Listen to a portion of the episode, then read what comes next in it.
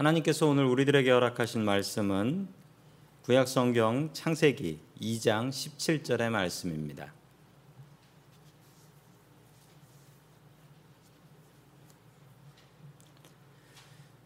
선악을 알게 하는 나무의 열매는 먹지 말라. 내가 먹는 날에는 반드시 죽으리라 하시니라. 아멘. 하나님께서 우리와 함께 하시며 말씀 주심을 감사드립니다. 아멘. 자, 우리 옆에 계신 가족분들과 성도님들에게 인사 나누겠습니다. 반갑습니다. 사랑합니다. 인사하시죠.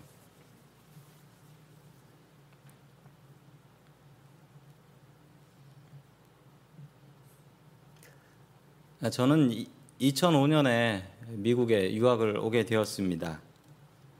저의 계획은 딱 1년만 공부하고 한국 간다였습니다. 그리고 딱 1년 버틸 준비만 하고 들어왔습니다. 그런데 미국 와가지고 정확히 7개월 되었을 때 제가 우리 은혜 장로교회에서 우리 교회에서 담임 목사가 되었습니다. 그때부터 교회를 지키기 시작한 게 16년을 지키게 되었습니다. 이 사건을 보면서 저는 느끼는 것이 저의 계획은 늘 무너지고 하나님의 계획이 선다라는 것을 알게 되었습니다. 그리고 저는 저의 계획보다 하나님의 계획이 훨씬 더 좋습니다. 그리고 저의 계획은 답이 없었습니다. 1년 뒤에 한국 가야지. 뭐 불러주는 데도 없었고, 가고 싶은 데도 없었고, 전 답이 없었어요. 그렇지만 하나님께서는 답을 가지고 계셨습니다. 오늘 하나님의 말씀을 통해서 하나님의 깊은 뜻, 하나님의 깊은 계획, 그 섭리를 알아갈 수 있기를 주의 이름으로 간절히 축원합니다. 아멘. 첫 번째 하나님께서 우리들에게 주시는 말씀은 하나님의 섭리를 믿고 의지하라라는 말씀입니다. 하나님의 섭리를 믿고 의지하라. 자, 우리 다 함께 창세기 2장 8절의 말씀을 같이 읽겠습니다. 시작. 주 하나님이 동쪽에 있는 에덴의 동산을 일구시고 지으신 사람을 거기에 두셨다. 아멘. 하나님께서 에덴 동산을 만드셨다고 합니다. 이곳은 천국 같은 곳이었다라고 하는데요. 자, 이곳을 만드신 순서가 어떻게 되냐면 에덴 동산을 다 만드시고 그 마지막에 사람이 거기 들어가서 살 수 있게 해 주셨다라고 합니다. 왜 제일 마지막에 사람을 지으셨냐고요? 제일 마지막에 지으신 이유는 불편하지 말라고. 제일 처음에 지으셨으면 사람이 빚도 없이 지내야 되고 해달별 먹을 것도 없이 살아야 되는 그런 상황이 벌어지기 때문에 하나님께서는 우리 사람들을 너무 사랑하고 아끼셔서 모든 것을 다 준비한 뒤에 그리고 나서 사람을 만드셨습니다.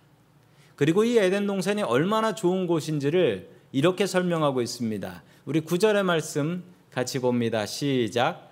주 하나님은 보기에 아름답고 먹기에 좋은 열매를 맺는 온갖 나무를 땅에서 자라게 하시고 동산 한 가운데는 생명나무와 선과 악을 알게 하는 나무를 자라게 하셨다. 아멘. 자, 이곳이 얼마나 좋은 곳이었냐면 먹을 것이 가득해 가지고 그냥 아침에 일어나서 돌아다니면서 나무 열매들을 따서 먹으면 그냥 먹고 살 수 있는 아니 세상에 이런 곳이 어디 있습니까? 아무 일을 하지 않아도 그냥 먹을 것이 넘쳐나는 그런 곳이었습니다.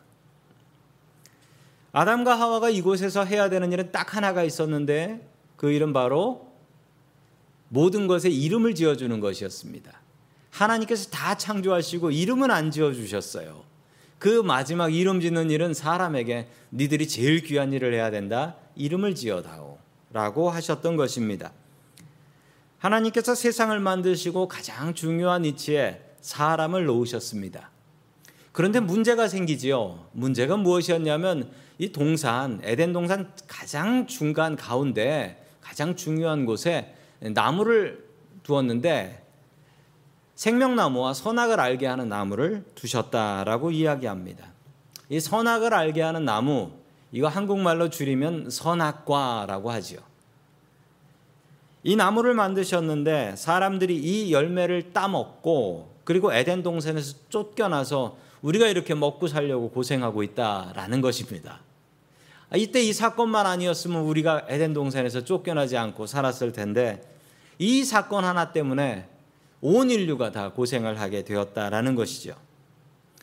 여기서 많은 크리스찬들과 또 교회 안 다니는 분들도 이런 질문을 던집니다. 어떤 질문이냐면 하나님께서는 왜 선악과를 만드셨을까라는 질문입니다. 여기서 더 나아가서 하나님께서는 전지전능하셔서 모든 걸 다 아시는 분이시니까 하나님께서는 그 만들 때부터 사람들이 따먹고 죽을 거라는 거 아셨다라는 거예요. 그러면 곰곰이 생각해 보면 이게 무슨 함정 파놓은 것 같습니다. 사람들 내쫓으려고. 거기다가 선악과를 심어 놓으시고 이거 분명히 따먹고 쫓겨날 거야. 하나님 아셨다니까요. 나쁘게 생각하면 하나님을 한도 끝도 없이 나쁘게 생각할 수 있습니다. 하나님 정말 나쁘시다. 하나님이 다 아시고 함정을 파놓으셨네. 이렇게 생각할 수도 있다라는 것이지만 생각이 제대로 된 것 같긴 하지만 결론은 완전히 틀렸습니다. 하나님의 창조는 섭리가 있어요. 결혼을 앞둔 남자가 하나 있었습니다. 이 남자가 하나님 앞에 기도를 했다고 합니다. 기도를 하면서 이렇게 기도를 했습니다. 하나님, 제 여자친구가 너무 예쁩니다. 하나님 어떻게 이렇게 아름다운 여자를 창조하실 수 있습니까? 라고 하면서 하나님께 기도를 했습니다. 그랬더니 하나님께서 답을 주셨답니다. 너같이 까다로운 녀석 눈에 맞추려면 이 정도는 예뻐야 되지 않겠냐? 라고 얘기해 주셨습니다. 결혼을 해서 살다 보니 그게 전부가 아니었던 거예요. 결혼해서 살다 보니 남편이 불만이 많이 생겼습니다. 그래서 또 하나님 앞에 가서 기도했습니다. 하나님, 저 불만이 너무 많습니다. 제 아내 때문에. 제 아내가 너무 멍청해요. 생각이 없이 살아요. 무슨 계획도 없이 살고, 아니, 저런 여자를 하나님 만드셨습니까? 라고 얘기를 했더니 하나님께서 또 답을 주셨습니다. 그러니까 너를 좋아하지. 계획이, 계획이 있는 여자면 너랑 같이 살겠냐? 하나님의 계획은 정말 놀랍습니다. 이 놀라운 계획을 섭리라고 불러요. 섭리는 영어로 providence라고 하는데요. 이게 뭐 다른 것이 아니라 뜻이나 계획을 이야기하는데 이건 하나님의 뜻이나 계획이에요. 이거 사람한테는 쓸 수 없는 말이에요. 우리 아버지의 섭리, 뭐 이거 안, 안 통해요. 우리 어머니의 섭리 안 됩니다. 이거는 하나님께만 쓰는 말이에요. 이거를요, 이거를 라틴어로 보면은요, 프로가 앞에 있다라는 뜻이고요. 비던, 비덴시아라는 요 말은 본다라는 뜻입니다. 계획을 세우는데 그냥 보는, 세우는 게 아니고 앞에 무슨 일이 벌어질 걸 다 알고 세우는 거예요. 이걸 누가 할 수 있느냐? 하나님만 하실 수 있습니다. 그래서 하나님의 섭리라고 해요. 우리가 세우는 건 계획과 뜻이고요. 하나님이 세우시는 것은 섭리예요. 우리의 계획과 뜻은 잘 안 맞아요. 그러나 하나님의 섭리는 틀림이 없어요. 우리는 하나님의 섭리를 믿습니다. 어찌 차원이 다른 하나님의 섭리를 우리와 같은 뜻과 계획으로 쓸 수 있겠습니까? 그래서 저 섭리라는 말로 하나님의 뜻을 표현하는 것이죠. 하나님의 뜻은 하나님의 섭리는 정말 이해하기 어렵습니다. 코로나가 심해진 작년 3월에 저희 큰아들 뉴욕에 가서 공부하고 있었던 큰아들이 집으로 돌아왔습니다.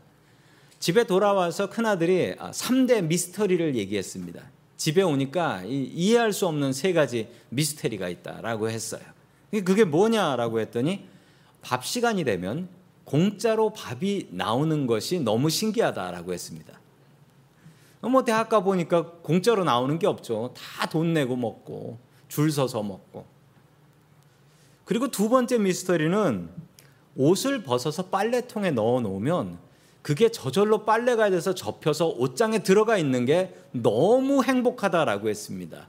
뭐 대학 가면 다 줄 서 가지고 그 빨래 가 가지고 그, 그 앞에서 기다리고 있어야 돼요. 잊어버리면 안 되니까. 자, 그랬단 말입니다. 세 번째 미스테리는 그 냉장고에 있는 음식을 내가 산 것도 아닌데 먹을 수 있다라는 게 또 미스테리라고 했어요. 대학에서 냉장고가 있어도 자기가 산 거 아니고 건들면 건 큰일 납니다. 도둑질하는 거죠. 그렇게 행복했던 아들이 이번 달 다시 뉴욕으로 돌아가 버렸습니다. 등록금도 등록금은 당연히 내야 되는데 뭐 온라인으로 수업을 들을 수도 있어요.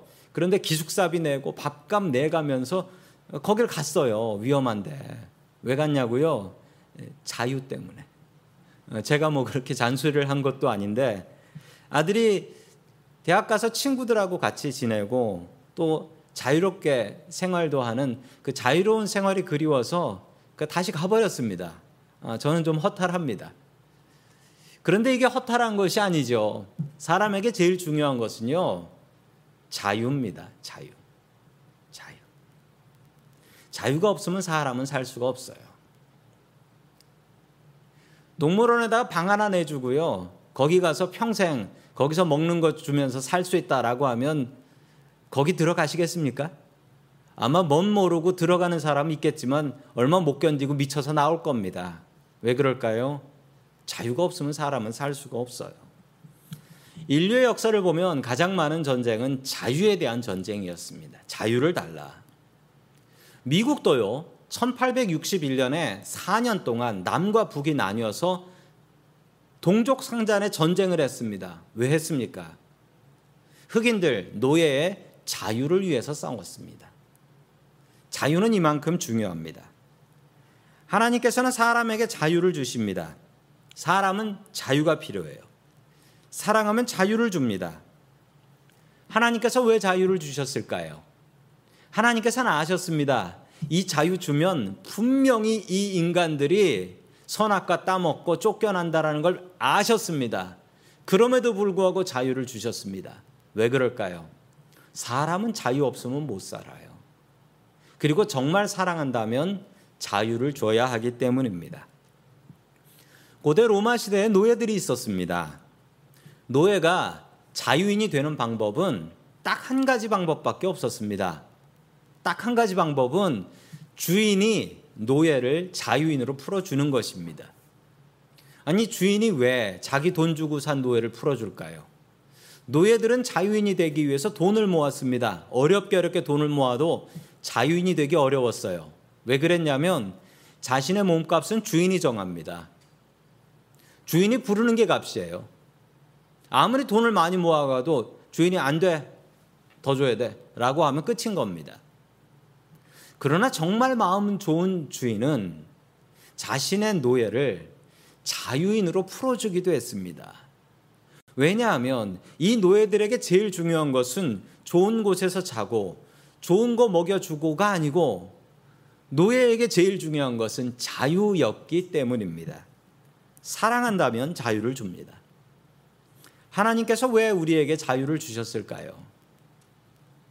하나님께서는 우리에게 자유를 주시고 그 자유를 스스로 내려놓고 하나님 앞에 순종하기를 원하셨기 때문입니다. 하나님께서 우리를 너무 사랑하셨기 때문에 자유를 주신 것입니다.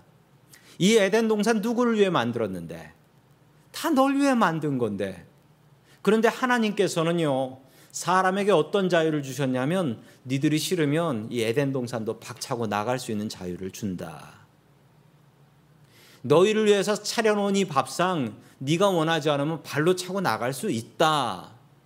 아니 세상에 어떻게 이런 자유를 줍니까? 이런 일을 당하고도 참을 수가 있습니까? 하나님께서는 그래도 우리에게 자유를 주셨습니다. 그 이유는 우리가 이 자유를 내려놓고 하나님 앞에 순종하기를 원해서입니다. 자유인인 것을 스스로 내려놓고 하나님의 종 되는 것을 결정하기 위해서입니다. 하나님께서는 우리를 종으로 만들지 않으셨습니다. 그러나 우리는 스스로 결정해야 합니다. 내 마음대로 살 것인가? 하나님 뜻에 순종하며 살 것인가? 때로는 우리가 이 자유로 잘못된 결정을 합니다. 아담과 하와가 이 선악과를 따먹고 쫓겨난 것처럼 말이지요. 그러면 이것으로 끝이냐? 하나님께서는 그것을 보시면서 거 봐라.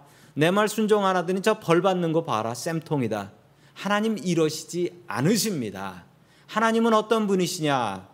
우리의 잘못된 결정과 잘못된 자유도 책임져 주십니다.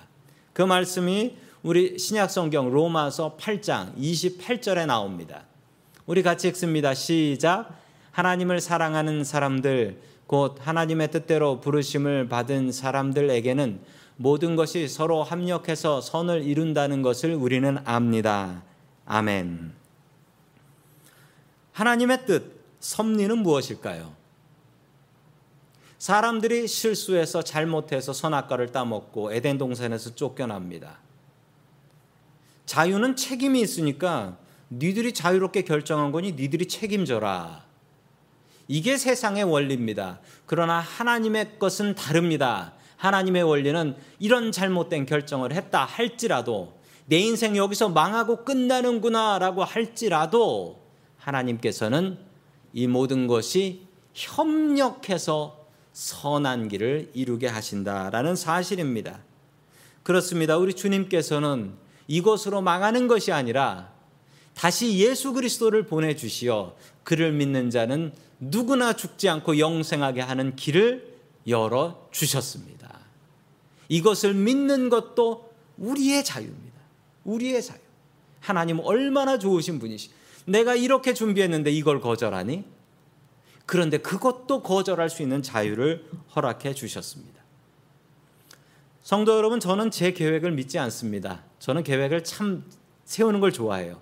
왜냐하면 계획을 세울 땐 내 자유잖아요. 몇 살까지 뭘 하고 무엇을 하고 무엇을 하고. 그런데 제가 믿는 것이 하나 있습니다. 저, 저의 계획대로 되지 않는 것을 저는 믿어요. 제 계획대로 완전히 돼본 적이 한 번도 없어요. 저는 하나님의 계획을 믿습니다. 하나님의 선하신 계획을 믿습니다.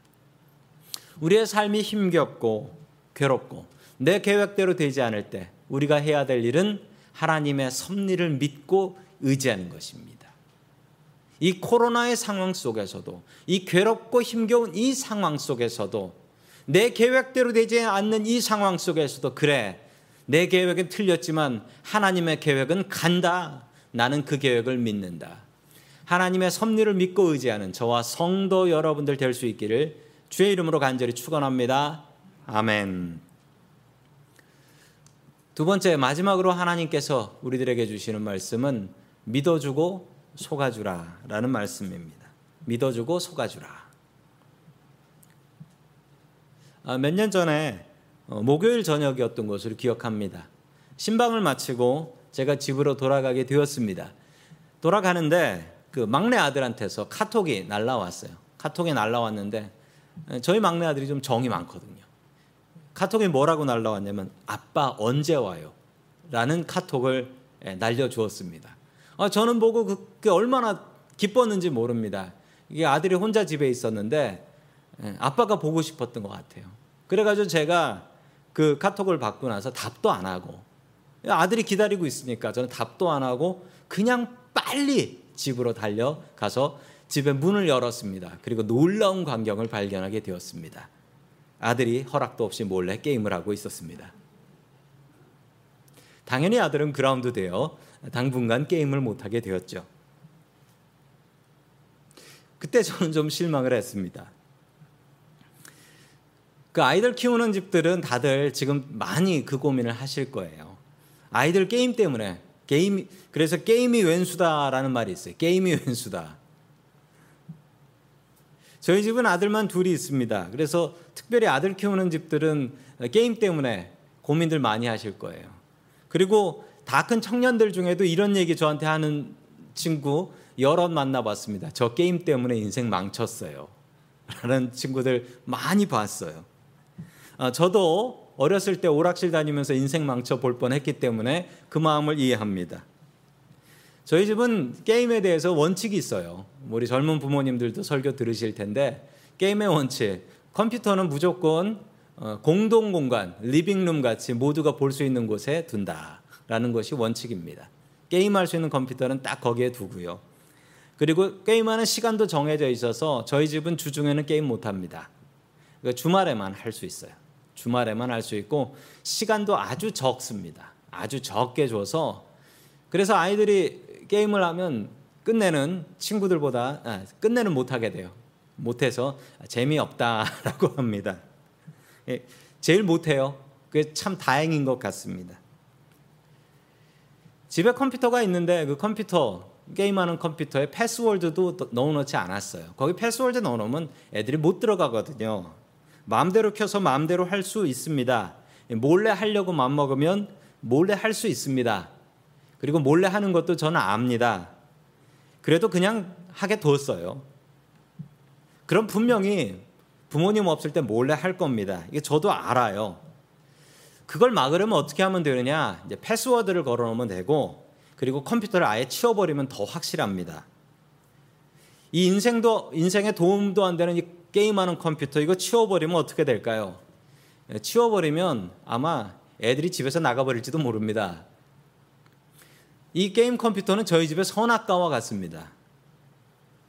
제가 이 일을 보면서 오늘 말씀에 하나님의 마음을 조금은 이해하게 되었습니다. 하나님은 전지전능하십니다. 그래서 그 나무를 만드실 때부터 사람들이 이거 따먹고 쫓겨난다 알고 계셨습니다. 그럼에도 불구하고 하나님께서는 그 선악과 심어 주셔서 사람들에게 자유를 허락해 주셨습니다. 하나님께서는 이 모든 사실을 아셨습니다. 그 아셨다는 증거가 우리 창세기 2장 17절의 말씀입니다. 같이 읽습니다. 시작. 그러나 선과 악을 알게 하는 나무의 열매만은 먹어서는 안 된다. 그것을 먹는 날에는 너는 반드시 죽는다. 아멘. 오늘 주님께서 이 선악과에 대한 경고를 하시는데 어떻게 경고하셨냐면 두 번 경고하셨습니다. 먹어서는 안 된다라고 강조하시고 그 다음에는 정말 무엇을 보고 결과를 아시는 것처럼 그것을 먹는 날엔 너는 반드시 죽어. 반드시 죽어. 하나님께서 강조하시면서 말씀하셨던 이 마음은 하나님께서 이미 알고 계셨던 것입니다. 그럼에도 불구하고 주님께서는 속아 주셨습니다. 이 얘기를 듣고 아담이 뭐라 했을까요? 네, 절대 안 먹지요. 하나님께서 시키시는 건데 제가 어찌 먹겠습니까? 믿어 주십시오. 라고 했을 때 하나님께서는 그래, 너만 믿는다. 하나님께서는 다 알고도 속아주셨습니다. 정말 사랑한다면 속아줘야 됩니다. 안 속는 부모가 훌륭한 부모가 아니고요. 정말 훌륭한 부모는 모르고 속는 부모가 아니라 다 알고도 속아주는 부모가 되어야 됩니다. 자식들이 부모를 속였는데 속고 나서 속이고 나서 자식들 마음에 분명히 모르는 것 같은데 아는 것 같아. 이 마음이 들어야 돼요. 정말 우리가 사랑한다면 속아주는 사람이 되어야 됩니다. 자식을 위해서 기도해주고 믿어주고 속 썩고 속아주는 부모가 되어야 됩니다. 그런 부모님의 자녀들이 바르게 자라나요. 하나님은 늘 속으시는 분이십니다. 오늘도 이 시간 우리가 주님 앞에 예배를 드립니다. 그리고 우리가 기도하면서 주님 앞에 뭐라고 기도합니까? 주님, 제가 한 주간 정말 주님 뜻 아닌 대로 살았고 내 마음대로 살았습니다. 회개합니다. 다음 주에는 제가 하나님의 뜻대로 더 열심히 살겠습니다 라고 기도합니다. 그런데 그 기도를 하는 나도 그 기도를 믿지 않아요. 그 기도를 하면서도 다음 주에 내 삶은 조금 다를까? 속으로 그렇게 기도를 하고 있는데 하나님께서 내 마음 아실까요? 모르실까요? 내가 별로 다르지 않게 산다라는 것을 하나님께서는 분명히 아십니다. 그럼 하나님께서는 뭐라 말씀하실까요? 너는 입만 벌리면 거짓말이니 라고 하실까요? 왜 너는 기도가 똑같고 너는 변하는 게 없고 너는 지난주와 이번 주가 다르지 않아? 오히려 더 나빠져. 너는 살 필요가 없겠다. 얼른 지옥 가자. 이렇게 불러가십니까? 아니면 그래 너 믿는다. 한 주 더 허락해 줄게. 주님께서는 우리를 늘 믿어 주십니다. 또한 우리에게 한 주의 기회를 허락해 주십니다. 속을 것을 분명히 아시지만 그럼에도 불구하고 우리를 믿고 또 속아 주십니다. 또 속아 주세요. 세상에 하나님 속이는 게 가장 쉬워요. 하나님은 우리가 그렇다라고 하면 그래 하고 믿어 주시기 때문입니다. 성도 여러분, 하나님을 속이지 마십시오. 조울증이라는 병이 있습니다. 조울증은 막 좋아가지고 힘이 넘치다가 갑자기 우울증이 오는 이런 정신병입니다. 조울증으로 수시로 정신병원에 들랑 날랑하는 청년이 하나 있었습니다. 아무리 치료를 해도 나아지지 않고 계속해서 병이 나빠지고 아, 병원에서 조울증 약을 약을 주는데 이 약이 잘 들지가 않아요. 젊은 의사가 담당을 했는데 이 의사가 너무 답답해 가지고 자기를 가르쳤던 교수님, 그 과장님인데 교수님에게 여쭤봤습니다. 교수님, 왜 이럴까요? 라고 했더니 그 교수님이 나이 드신 교수님이 뭘 아는 듯이 이렇게 말씀하셨습니다. 어, 저 병은 저 환자의 아버지가 돌아가셔야 해결나는 병이야. 이렇게 얘기를 하더래요. 그리고 얼마 뒤에 그 환자의 아버지가 돌아가셨습니다. 이 젊은 의사는 걱정을 했어요. 왜냐하면 그 아버지를 많이 의지했는데 그 아버지가 돌아가셔서 이 환자의 상태가 더 나빠지지 않을까 걱정을 했는데 아니 신기하게 아버지가 돌아가시고 나서 정신병원에 안 오는 거예요. 그리고 알아보니 다른 병원에 가고 있는 것도 아니에요. 상태가 많이 좋아졌대요.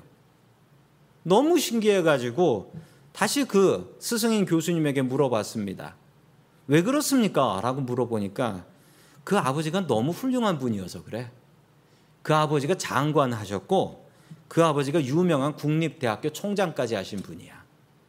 아버지가 너무 훌륭한 분이라 아들이 길을 못 폈던 거야. 알고 보니 그 아버지는 아들이 하는 것이 다 눈에 차지 않았어요. 그래서 믿을 수가 없었어요. 네가 하는 게 맨날 그렇지. 또 그거밖에 안 되냐? 맨날 이 얘기를 너무 들었던 거예요.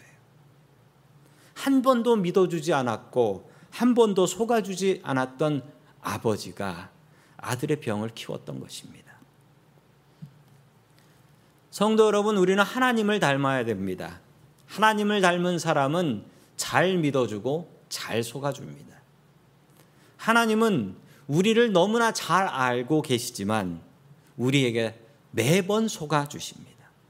안 속는 부모가 좋은 부모가 아닙니다. 정말 좋은 부모는 잘 믿어주고 잘 속아줍니다. 성도 여러분, 가족들 간에 그렇습니까? 가족들을 사랑한다면 잘 믿어주시고 잘 속아주십시오. 늘 속아주고 믿어주시는 주님이 저는 너무나 좋습니다. 우리 주님 앞에 다짐하면 좋겠습니다. 늘 속아주신다고 오늘도 주님을 또 속였네 하면서 돌아가진 마십시오. 주님께서 주신 그 자유로 우리의 자유를 내려놓고 주님께 순종하며 살아가는 저와 성도 여러분들 될 수 있기를 주님의 이름으로 간절히 축원합니다. 아멘. 다 함께 기도하겠습니다. 하나님 아버지, 우리를 위해서 세상을 만드시고 모든 것을 창조해 주시니 감사드립니다. 우리는 때때로 우리들의 어리석음을 생각지 않고 주님의 능력을 의심하고 평가하고 판단합니다.